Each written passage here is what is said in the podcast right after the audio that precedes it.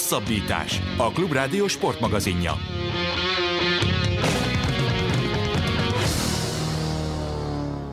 Jó estét kívánok a Klubrádió hallgatóinak, én Rév Dániel vagyok, ez pedig a hosszabbítás állandó hétfői sportműsorunk, amelyben ezúttal minden a benzinről és négykerekű járművekről szól majd, hiszen a műsor első felében a túrautó világkupával foglalkozunk, amelynek az elmúlt héten tartották a hivatalos teszthetét Barcelonában.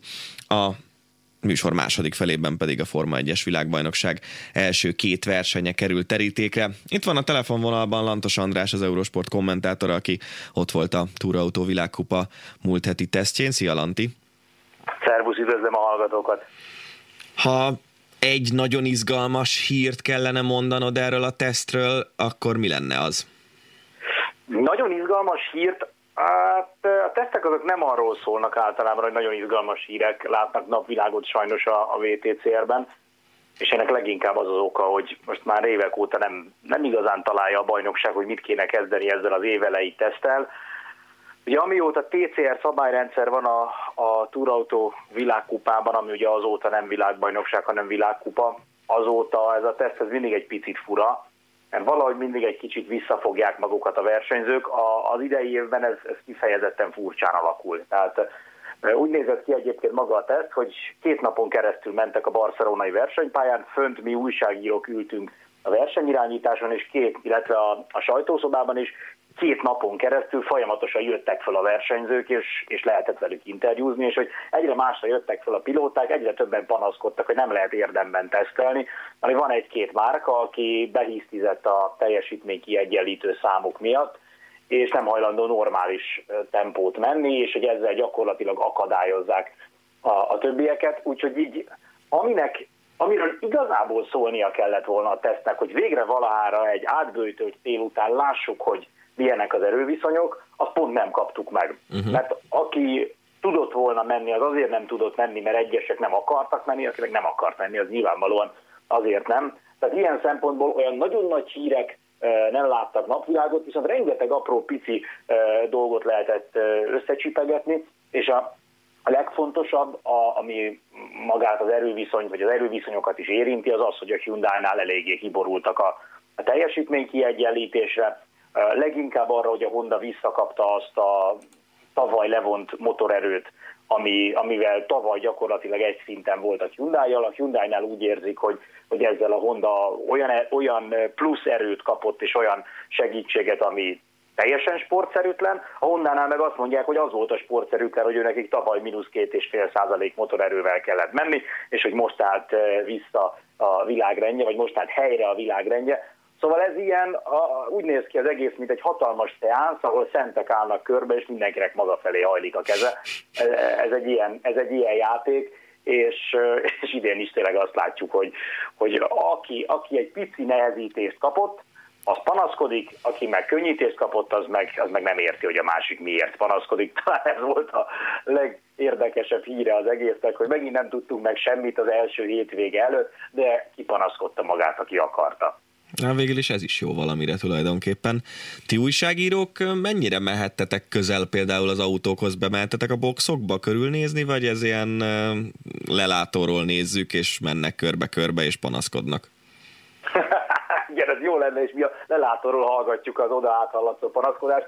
Nem egyébként, én ezt nagyon szeretem a túrautó világkupában, és annak idején a világbajnokságon is így volt, hogy sokkal nyitottabb mint, mint a legtöbb versenysorozat. Tehát konkrétan ezt úgy képzeld el, hogy lent a box utcában, ha valaki nem figyelt, akkor még el is üttethette volna magát valamelyik versenyzővel, mert ők ott jöttek, mentek ki a boxból be a boxba, és átsétálhattunk a boxokon bármikor szerelővel, mérnökkel, lehetett beszélni. Nyilván, amikor zajlott a teszt, akkor, akkor mindenkit elhajtanak, mert meg, meg az ember nem is bunkó, nem megy oda akkor kérdezgetni, hát látod rajtuk, hogy, hogy dolgoznak, de egyébként teljesen nyitott. Tehát aki vendégként vagy a sajtóképviselőjeként ott volt, az szabadon kibemászkált a box utcában, át a boxokon, megnézhetted, hogy mi történik ott hátul, hogyan dolgoznak a mérnökök, tehát ilyen szempontból teljesen nyitott volt, és, és ez szerintem Szerintem ez egy kicsit a varázsa is, hogy nyilván ekkora szabadság mondjuk egy átlag nézőnek nem adatik meg, amikor kimegy egy verseny hétvégére,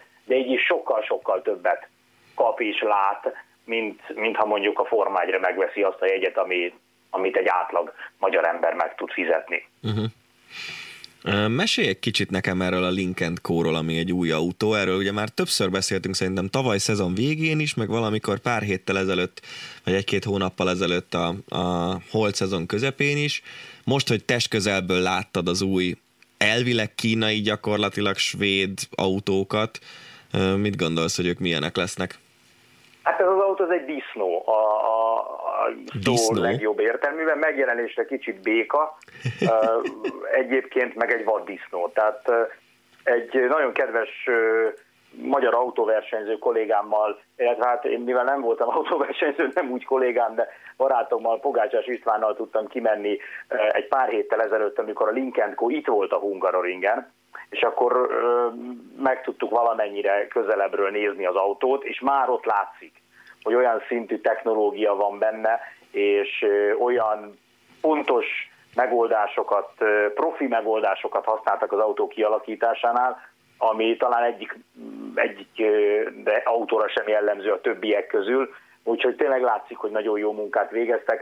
A, a Cian Racing, vagy Cyan Racing, ahogy ők mondják, amely a, világbajnok Volvo csapat ez építette tulajdonképpen az autót, tehát erről már messziről látszik, iszonyatosan robosztus, nagyon magas, nagyon masszív, volt egy rövid kis beszélgetése Mendi Priolal, amikor ilyen személyesebb beszélgetést lehetett folytatni, és nem a klasszikus interjú volt, és akkor kérdezgettem, hogy hogyan teszteltek, és mondta, hogy, hogy ők is megcsinálták azt, amit annak idején a Citroen, hogy konkrétan egymásnak mentek a két autóval a pályán, hogy próbálják modellezni, hogyha ha ütközik az autó, a kontakt van, akkor hogy bírja a futómű, és, és tovább tud, milyen ütés után tudnak még tovább menni komoly futóműsérülés nélkül, szóval látszik, hogy nagyon komoly szakmai tudás van benne, és a pénzt sem sajnálták rá, de valóban, ahogy mondod, ez az autó, ez, ez marketing szempontból kínai, ez valójában egy ö, svéd autó, mert ha mondjuk abból indulunk ki, hogy, ö,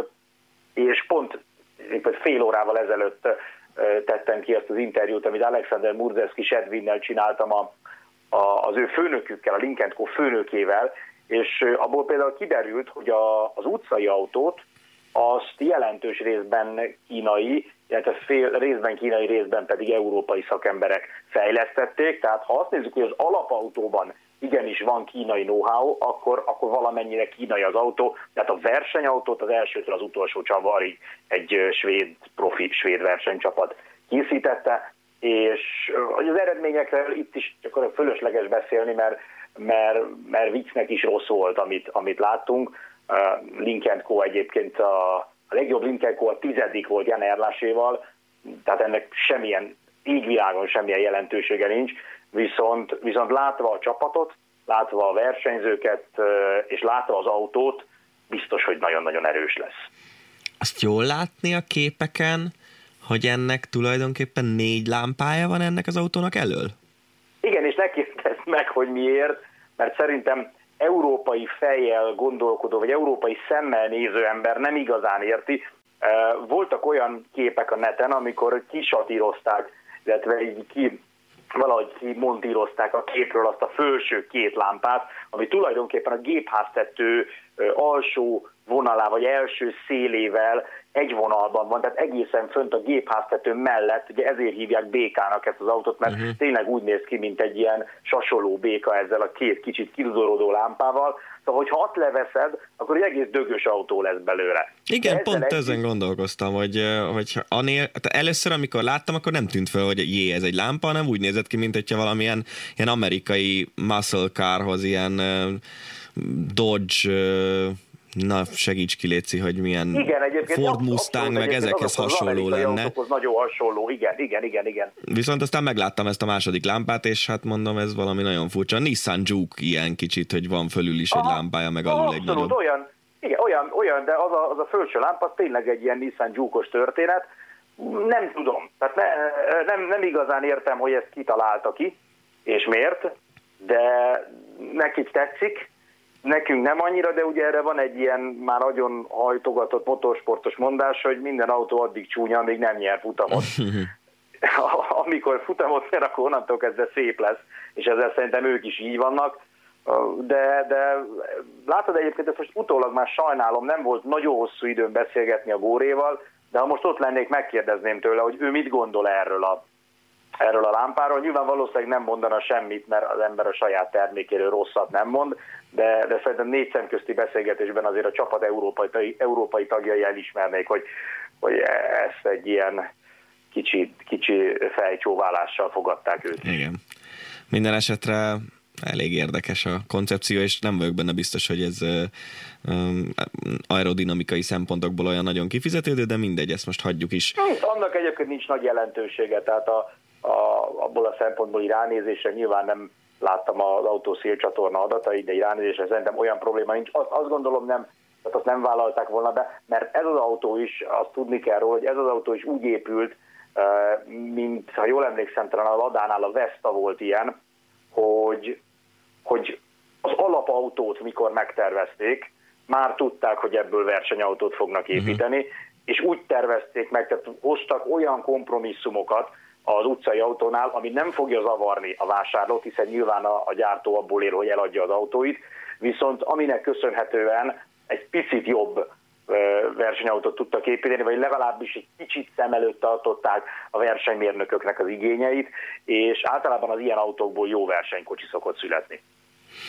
Minden esetre a BOP, ami ugye a teljesítmény kiegyenlítő táblázat, amit mindig szezon előtt kiadnak, és aztán három versenyenként frissítik, az egy elég erős Lincoln kót mutat, mert hogy ők azok, akik a legtöbb plusz súlyt kapták, ők azok, akik a Hyundaihoz hasonlóan csökkentett motorerővel kénytelenek menni, és a hasmagasság a harmadik dolog, amit ha jól sejtem, a legkevésbé számít a három közül, ott egy átlagos értéket kaptak a többiekhez képest. Nagyon sokat számít a hasmagasság, és az benne a gonosz, hogy és ez Bári, Bári Gergő magyarázta hosszasan, és annak a felét sikerült megértenem, ami óriási dolog, mert Bári Gergő hihetetlenül jó mérnök, és annyira elképesztő részletekig le tud menni a magyarázatban, hogy tényleg ha az ember a felét érti, akkor büszke lehet magára. Tehát, hogy a legrosszabb a hasmagasságban az az, hogy, hogy az egész autó viselkedését össze tudja kavarni. Uh-huh. Tehát mhm. tulajdonképpen az egész futómű geometriára, a, a mechanikai tapadásra, az aerotapadásra, ugye az autó alatt áramló levegőre, mindenre, tehát az autó szinte minden fontos mechanikai tényezőjére hatással van, és, és emiatt azt mondta Gergő, hogy szerinte jobb lenne, hogyha ez a, ez a, a paraméter kikerülne, és valami mással, vagy csak a motorerővel és a súlyjal próbálnának játszani, mert megemelik 10 mm-rel az autót, és, és tulajdonképpen összekócolja az egész kocsinak a viselkedését, uh-huh. úgyhogy a, amit azon a legjobban félnek egyébként, bármennyire is tényleg úgy tűnik, hogy az egy picit jelentéktelen dolog, az a hasmagasság emelés, mert, mert annak utána kell menni mindennel. De igen, ahogy mondtad, a Lincoln Co kapott ugye plusz 30 kilót, miközben a Honda és a Hyundai plusz 10-et, a, és a motorerő csökkentés és a Lincoln Co és a Hyundai-t érinti.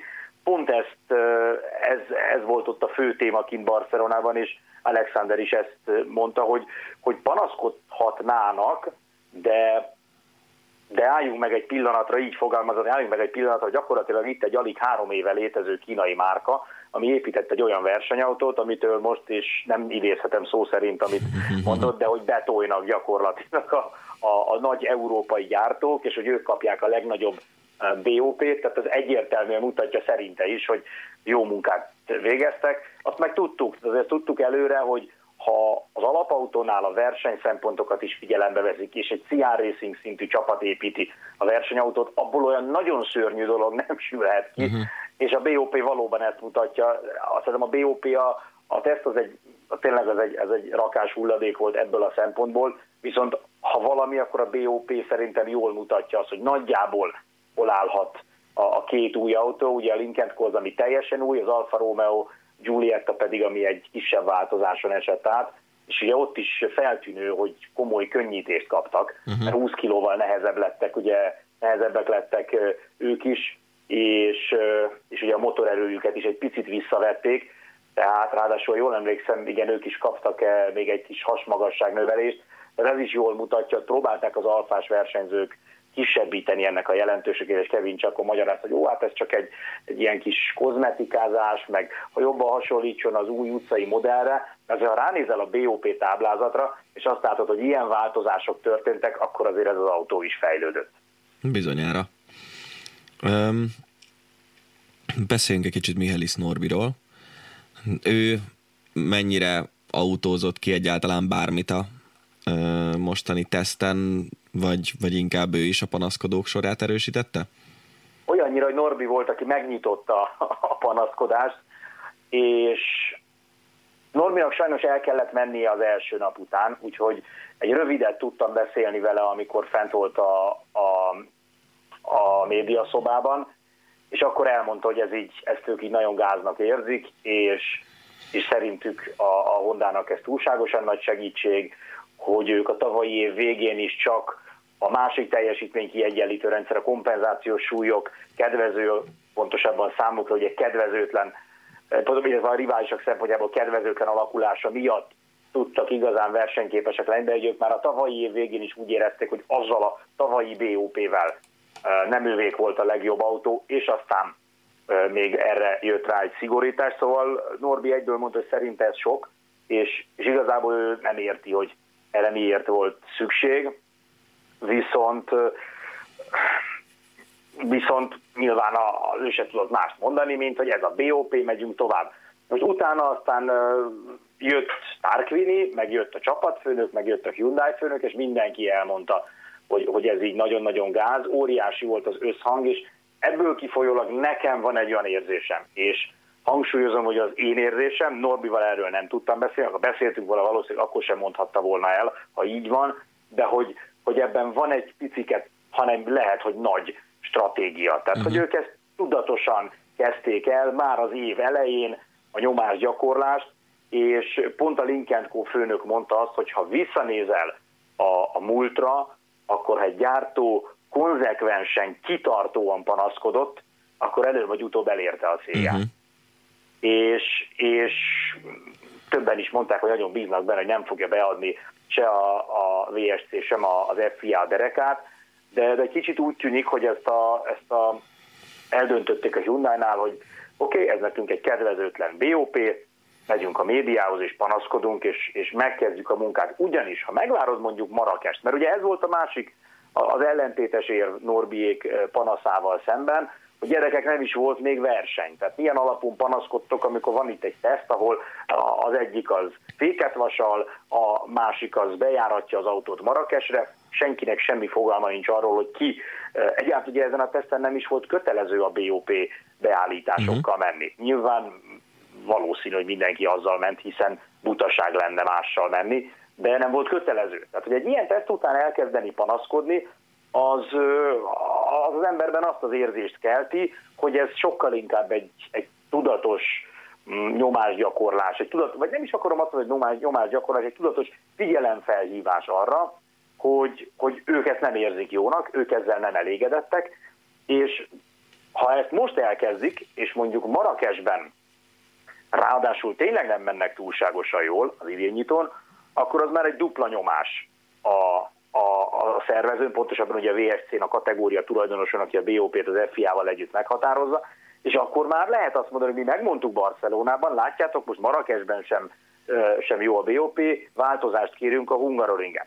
Ha Marrakesben kezdesz el panaszkodni, akkor azt fogják mondani, hogy jó, hát most panaszkodik, majd befogja a száját, Hungaroringen is panaszkod, akkor lehet, hogy majd a Szlovákia ringen, vagy csak utána Zandvoortban fogod megkapni, amire vágysz. Tehát ez így, van egy ilyen érzésem, hogy, hogy kicsit felépíti, felépíti egy Hyundai, hogy már időben elkezdi a, a szabályalkotók puhítását, hogy ha bejön, és ha tényleg hátrányban vannak, akkor akkor még, még nagyobb nyomást tudjanak rájuk helyezni. Azt tűnik föl talán leginkább, vagy legalábbis az én szememet ez ütötte meg, hogy egyrészt a hét gyártóból három márka ázsiai, ugye a Lincoln Co, Honda és a Hyundai, és a tíz verseny hétvégéből is négy Ázsiában lesz. Ezúttal bemutatkozik Malajzia, és emiatt egy fokkal hosszabb is lesz a szezon, hiszen december közepén lesznek majd az utolsó futamok Ez a piacnak szól, vagy mondjuk Ázsiában nagyon népszerű a túraautózás, ennek mi az oka szerinted? Ázsiában mm, népszerűsödik az autósport, egyre népszerűbb, de még mindig nem tartott, mint Európában.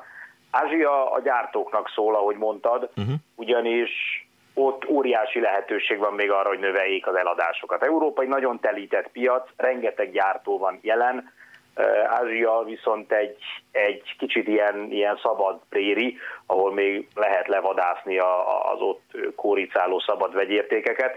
Úgyhogy emiatt a gyártóknak mindig fontos, különösen az európai gyártóknak mindig fontos lesz Kína. Ugye tavaly Kínában három verseny volt, hogyha Makaót is Kínához számítjuk, már pedig azért oda kell számítani, idén kettő lesz, de, de, az, de az ázsiai futamok jelentősége az, az valószínűleg mindig meg lesz majd a bajnokságban. Ugye itt azért azt is látni kell, hogy a, azzal, hogy a VTCC megszűnt, azzal a direkt gyártói, a közvetlen gyártói jelenlét megszűnt szintén ebben a bajnokságban. Ettől függetlenül a gyártók ott állnak. Most majd, hogy nem az összes csapat mögött ott áll, a gyár, ott áll egy gyártó. Uh-huh. Az egyik mögött kisebb, a másik mögött nagyobb mértékben, tehát ugye a Hyundai-nál és a, a Lincoln Co-nál gyakorlatilag full uh, gyári uh, támogatással mennek.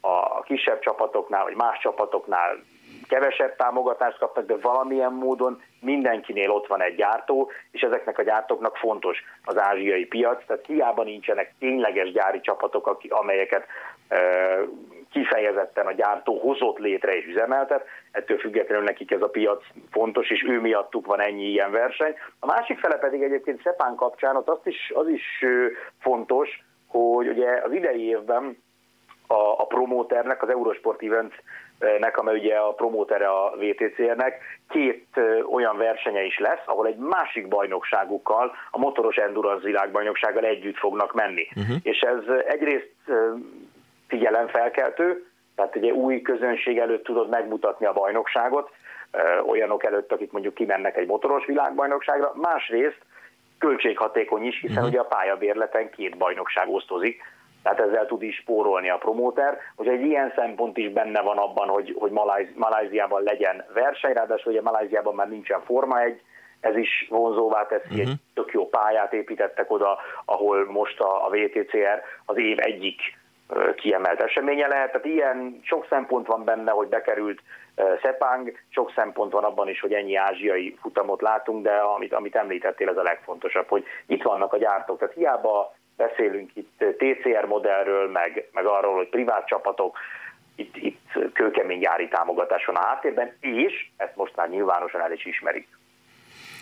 Talán az furcsa egy kicsit, hogy tulajdonképpen az európai szezon az egy két és fél hónap alatt lemegy a VTCR-ben, és utána egy hosszabb szünet lesz, és szeptember közepétől havonta egy verseny hétvége, és mindig más ázsiai helyszínen, de hát majd hozzászokunk ehhez. Egy utolsó kérdés, hiszen azért mégiscsak a hétvégén kezdődik a szezon, Marokkó a helyszín, ez a szokásos marakesi városi pálya? Igen, de ugye ha esetleg valaki az utóbbi időben lemaradt volna, most már harmadik éven nem arra a rocsderbis pályára mennek, hanem azt részben kihasználva, ahhoz hozzátoldva építettek egy nem túl hosszú, még annál is unalmasabb uh, utcai pályát, tehát ez az új marakesi pálya, ahol nagyon rövidek az egyenesek, a második, tavaly a második legrövidebb pálya volt, ha jól tudom, idén ez lesz a legrövidebb, úgyhogy igen, ez a klasszikus marakesi utcai kör, ahol most már annyi törés nincsen, valamivel kevesebb, mondom inkább úgy valamivel kevesebb törés van, mint a régi marakesi pályán, de hát érdekes, ne, érdekes nem lett, vagy érdekesebb nem lett a helyszín, és sajnos azt mondta a, a bajnokság vezetője, François Ribeiro, hogy idén is próbálkoztak, szerették volna ezt a Joker kört, amit ugye a mhm. Rallycrossból hoztak át, ezt elvinni Marrakesbe is, ez tavaly csak Villarealban sikerült bemutatni, de megint nem találtak rá igazán megoldást, hogy valahol ezt az alternatív pályarészt, ami egy kicsikét hosszabb, ezt kialakítsák, úgyhogy sajnos idén sem lesz Joker kör, úgyhogy nem Marrakesben fogjuk szétizgulni magunkat, viszont arra tök jó lesz, hogy látjuk a mezőnyt, végre látjuk az erőviszonyokat az időmérő edzésen, és, és, és végre láttunk jó kis túrautóversenyzést. Mert minden idők legjobb mezőnye jött össze. Hát Ebben igen. szinte mindenki egyetért. Nagyon erős a versenyzők névsora, de erről már beszéltünk korábban. egyáltalán akarsz tippelni, hogy mi, mi lesz itt az erőviszonyokat tekintve? Nem, nem, nem szeretnék. Azért sem szeretnék, mert én mindig érzelmi alapon tippelek, azok általában nem szoktak bejönni, úgyhogy én nyilvánvalóan most mondanám azt, hogy, hogy ugyanannyira szurkolok Mielis Norbinak, mint a másik magyarnak, Tasi Attilának. Ezt azért nem tudom így mondani, mert Tasi Attila most mutatkozik be a, a világkupán, ugye Mielis Norbinak óriási tapasztalata van már, tehát Norbinak nincs akkora szurkolásra szüksége talán, uh-huh. mint, mint Tasiatinak, de természetesen a két magyar szeretném az elejében látni, és annak örülnék a legjobban, és azt tippelem akkor, hogy ez egy tipp is legyen, hogy Norbinak idén nem lesz annyi bal szerencséje végre, mint tavaly, és hogy rendesen versenyben lesz újra a, a világkupa győzelemért, Attika meg, meg nyerjen egy futamot. Így legyen. Köszönöm szépen Lantos Andrásnak, hogy rendelkezésemre állt. A hétvégén kezdődik tehát a túrautó világkupa sorozat az Eurosporton, illetve ha minden igaz az M4 sporton is láthatják majd a versenyeket egészen december közepéig. Nálunk pedig egy rövid szünet következik, és aztán Forma folytatjuk.